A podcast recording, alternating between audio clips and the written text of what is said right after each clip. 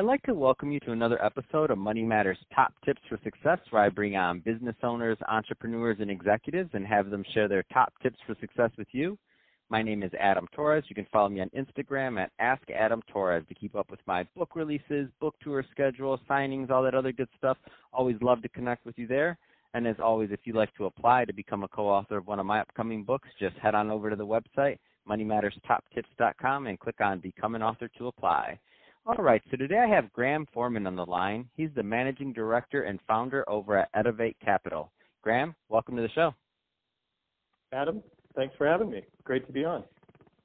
So I'm excited to get more into what you're doing over at Edovate Capital. Um, definitely VC um, content is always interesting on this show and popular with the audience. Um, that being said, before we get more into Edovate Capital, let's get a little bit further into your background. So how did you get started as an entrepreneur and in business? Yeah, so you know, I would trace it back to uh, when I was young. In fact, um, my uh, uh, my grandfather uh, had a, a printing business, and uh, he printed uh, nationally. So it was it was a good sized business. And starting at the age of ten, I got to uh, do a variety of different jobs in the business. Um, I worked uh, in uh, the warehouse, driving a forklift. I worked in the shipping department. Um, learned a bunch of learned some interesting language from the shipping guys in the shipping department, uh, packaging things up. Uh, I mowed lawns for the properties. Uh, what else did I do? Uh, I just did various different different tasks uh, in the business as a kid. Uh, I also had a paper route. Uh, I know that does it for today's kids. They won't know a thing about a paper route, but I had a oh, paper man. route so uh, back in the day. Uh, which is an entrepreneurial endeavor. Um, and you know, I I did other things. I, I hustled and and did other things. And so from an early age, I just you know I wanted to buy stuff. Um, and the only way I was going to buy stuff was to to work and to hustle for it because because my mom and dad weren't going to give me the money. So I quickly learned, wow, I can I can take a job, I can I can make a wage, um, I can do a paper route, and I can I can uh, make money that way. And I can I can go and I can get video games, and I can get uh, bicycles, and uh, I bought a scooter, and you know it was it was rewarding to to see the fruits of your labor. Not only in a, a job well done as a kid, but also just to be able to to get some things that that I wanted to have as a kid. So, you know that that started it started at a really young age for me, and so when I when I reached a certain age and went through school, uh, you know, it was pretty clear I wanted to go into business and and wanted to be an entrepreneur.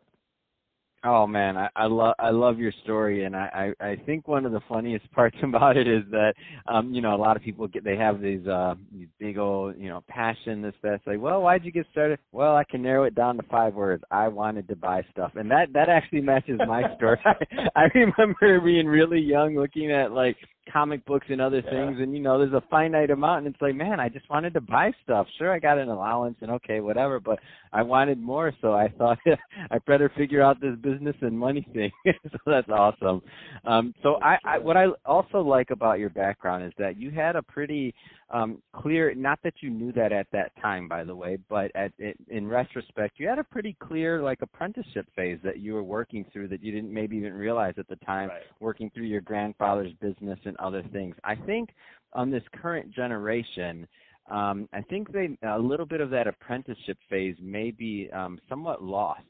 Um, could you comment on the importance of Sure. really having the mindset of that, please? Well, I mean, I yeah, I think you said it well, right? It's it's uh, it's an important phase, and you know, my my business now is is in education, and I think one of the really formative uh, experiences for me as a kid was not in school, right? It was doing these almost like small apprenticeships in a business where I was learning different skills, I was um, connecting with adults that were doing work and doing different jobs. I was I was learning those jobs, and along the way, I was learning what I liked to do and what I didn't like to do, which I think is so important for young people. So many young people right now go to college without having any work experience and Mm.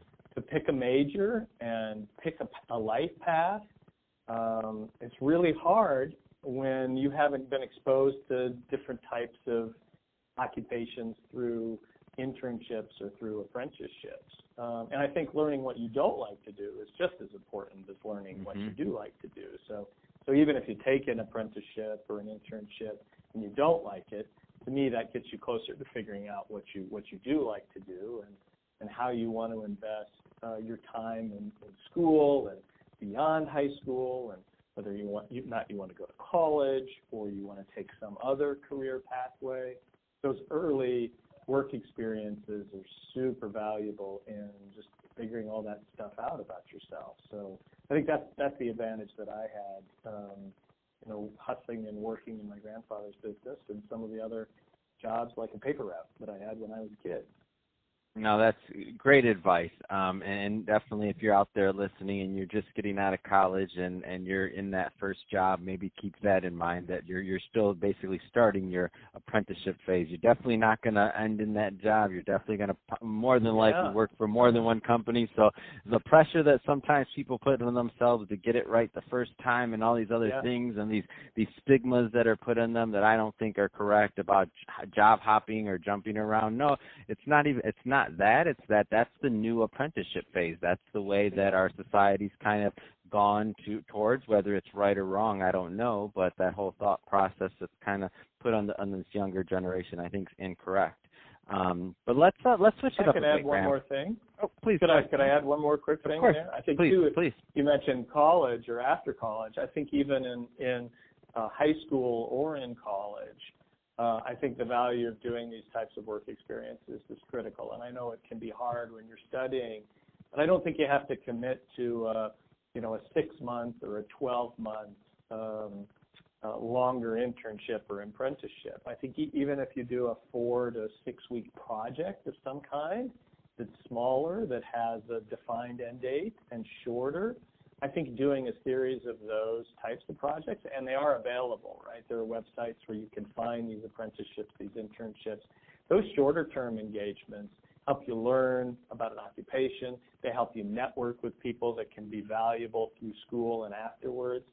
Um, and I think they're a lighter lift uh, for young people to do those shorter term, almost like micro apprenticeships. Mm.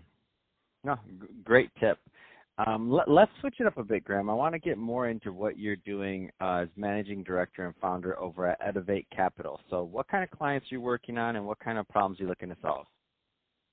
Yeah, so so a little bit of quick background I think will help. So I was a, I was an entrepreneur for for 15 years across three software companies uh, that all served um, schools, districts, colleges, and universities, and so uh, with software. Um, and I had uh, I had success, and uh, as so many entrepreneurs know, uh, success also comes with failure. I didn't win every one, um, but I went two out of three. Um, and along the way, I started investing. Um, so I, I did well enough to begin investing and supporting other entrepreneurs uh, that were early stage. And so toward the end of the third business, I started thinking about what I wanted to do next, and it was it was clear to me that uh, what I wanted to do was invest in and advise lots of people in education that were were solving problems in education with technology. And so I started doing that. We sold the third business uh, and then I, I started doing that full time. And so I've been doing that full time. So my my job day to day is I invest in and advise uh, education technology entrepreneurs who are building software to solve problems in schools and districts. I've also done some investments where they're solving problems for students in uh, at the university level, and uh, I, I try to help them grow uh, in, in any way I can through not only through capital but also through tapping into my experience as a as a company builder uh, when I was a software entrepreneur. Hmm. What kind of trends are you noticing in in the uh, education space? I mean, there's just so much moving so fast nowadays. Yeah. Well, it's interesting. Uh, what we just talked about is one of the trends that I'm excited about, which is more focused in school on work, real time, real world learning experiences outside Mm. of the classroom. Um, that can be projects, um, that can be internships, that can be apprenticeships. Um, that, that's a big trend. As much as we want students to go to college, college is not right for every student, and there are lots of meaningful technical work opportunities that pay, pay really well that uh, don't require a college degree, and I think I think we're going to see more of that in the future. Um, I think uh, some of the other big trends that we're seeing is we're seeing more and more technology adopted in schools as uh, technology is such an important part of um, the workplace. Um, uh, technology is becoming more and more part of the student experience. So um, students in, in most schools now have a device, they have access to, to, to software of all kinds that, that helps them uh, you know, sort of assess where they are from a learning standpoint, helps them uh, focus on things that uh, they need to, to learn to, to fill uh, skills and competencies. Um, and, and, that's another trend that I'm excited about, which is um, this idea of moving away from um, simply letter grades and time mm-hmm. and seats for students to one that's more based on mastery and learning, uh, learning different competencies. Uh, mm-hmm. So the students that, um, because we all learn in different ways and at different paces. Sure. And if some students uh, can advance more quickly and learn more and more quickly because they've mastered that, that's helpful to, to them to, to be able to do that at their own pace. For other students who take a little bit more time to learn, but need to learn fundamental things, you know, algebra as an example. Algebra is critical to be able to learn sort of the next level of math. Um, but 70% of students don't succeed at algebra. What if we took a little bit more time to help those students really master some of the algebra concepts? Many of them might, you know, be able to move on with math um, and not be scared about know. So that's just an example. Um, you know, there, there are a lot of things I think at the at the higher education level as well. Uh, we're seeing models like boot camps uh, that are popping up that uh, train students on uh, coding or on uh, data science. Um, and you can get uh, a degree or a certificate, I should say, in six to nine months and, and get a high paying job. Um, not everybody has to go through a four year program to graduate with a degree. Uh, so we're seeing more and more of these alternatives, and I think that's good for, for higher education uh, because it's more options for, for students. No, definitely, and also for the for the workforce. I mean, the the amount of tech jobs that are out there that are going to only increase that we don't have the people to fill is what it comes down exactly. to. So, so like exactly. once upon a time, the industrialization education um, model of schools no longer works. We're not training people to be in factories anymore. It's just the bottom line. So we need innovators like yourself and others working on these big problems to make sure that um, you know innovation just continues the way that it the way that it has been um, going forward. So I, I'm really excited about what you're doing and a lot of people what they what they're doing in your space because I think our our students and the next generation are really going to benefit from um, from all of that work. So Graham, if somebody's listening to this and if uh, and they want more information on Edovate Capital or to connect, um, what's the best way for sure. them to reach out? Yeah, so my, my website is uh, just edovatecapital.com. You can of course find me there. Uh, I'm also um, on Twitter uh, at Graham Forman, just my first name and my last name. Uh, I uh, blog at Medium, and again, it's just Graham Forman. I blog about sort of startups and education and, and uh, issues uh, around education and entrepreneurship. Um, and, uh, and certainly you can find me on LinkedIn as well. Uh, would love to hear from folks and connect. Oh, that's awesome. Well, hey, Graham, uh, really appreciate you coming on and uh, telling us more about your background and also what the work you're doing at Edovate Capital. Um, really appreciate that. And to the listeners, as always, Thank you for tuning in. I hope you got a lot of value out of this. If you did, don't forget to subscribe to the podcast, leave me a review, do all those great things we do to support our podcasters. I really do appreciate it. And uh, Graham, thanks again for coming on the show.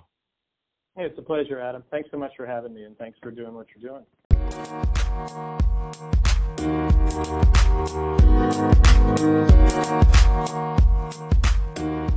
back.